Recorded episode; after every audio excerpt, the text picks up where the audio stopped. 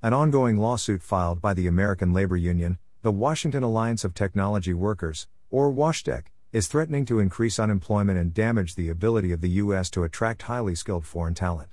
The target of the lawsuit is optional practical training, OPT, which allows international students to remain in the U.S. for a limited period of time post graduation.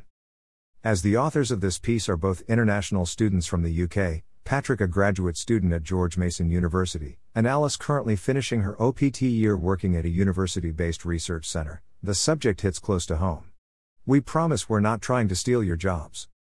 The current COVID 19 pandemic has already been used as a justification for curtailing immigration, and could add more fuel to the fire given concerns over high U.S. unemployment. However, ending or limiting OPT will have a detrimental effect on U.S. citizens both now and in the future. OPT is a period of work authorization for international students in F1 visa status following the completion of a degree in the U.S. The work must be related to the student's field of study and generally lasts for 12 months, but may be extended an additional 24 months for students in STEM fields. The OPT program plays a key role in attracting international students to U.S. universities. The WashTech lawsuit challenges DHS authority in the initial ruling and questions whether appropriate rulemaking procedures were followed in 2008 and 2016. Restricting the OPT program has also been on the Trump administration's regulatory agenda for the last four years, and a target date of August 2020 has been set to enact amendments. WashTech claims that the OPT program leads to reduced employment opportunities for U.S. citizens.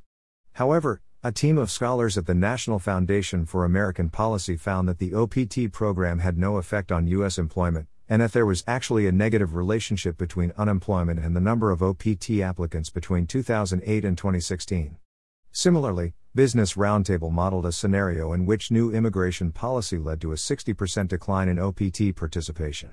They found that, that this would cause real U.S. GDP to decline by about 0.25 percentage points by 2028, and lead to the loss of 255,000 jobs held by native born workers. In July 2019, several large business associations successfully petitioned to become party to the lawsuit in order to defend OPT, suggesting that they are fearful of how changes could affect their bottom line. In November 2019, over 100 U.S. colleges, ranging from Ivy League schools to state university systems, signed onto an amicus brief opposing the lawsuit. Restricting OPT will stifle economic growth by creating persistent gaps in the labor market. It will disable businesses' ability to acquire foreign talent based on market needs and scarcity of domestic workers. Research undertaken after the 2009 recession shows that this could be particularly advantageous during downturns. Over the past few years, burdensome visa rules have influenced international students to choose countries with a more liberal stance on immigration, leading to a decrease in enrollment for U.S. institutions. In Canada, for instance, foreign students automatically qualify for work permits upon graduation. If OPT were to be limited or ended, U.S. universities would likely continue to see significant drops in the enrollment of foreign students. During the 2018 19 academic year, international students contributed $39 billion to the U.S. economy and supported 455,622 American jobs. The Trump administration and WashTech claim to want to protect U.S. jobs, but creating an unfriendly environment for international students will lead to the destruction of the very jobs that they support. In addition, foreign students contribute to U.S. exports when they spend money on university tuition, housing, dining, or other expenses. While present in the U.S., the Trump administration pledged to reduce the U.S. trade deficit, but restricting the flow of foreign students will reduce America's fifth largest export and widen the deficit further. The possibility of working in the U.S. attracts some of the world's brightest young minds to its universities, which drives innovation and economic growth. Studies have shown that international students are highly entrepreneurial and are far more likely to found startups and file patents than their American counterparts. A Mercatus Center study demonstrated that for every foreign worker hired in an industry, 5 to 7.5 domestic jobs are created for Americans in the same industry. In the 2019 edition of their Fortune 500 report, the New American Economy Research Fund showed that 45% of Fortune 500 companies were founded by immigrants.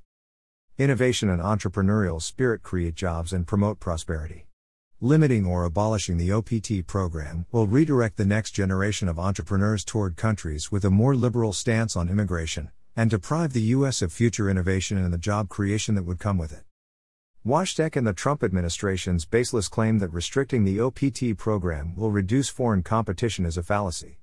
In the short term, U.S. unemployment will increase as international student enrollment declines, while in the longer term, U.S. innovation will lag, inflicting serious collateral damage on us all. Patrick O'Connor Patrick O'Connor is a second year MA student in the Department of Economics at George Mason University. Patrick graduated from Seton Hill University with a BA in Mathematics and minors in Business Administration and Finance. This article was originally published on fee.org. Read the original article.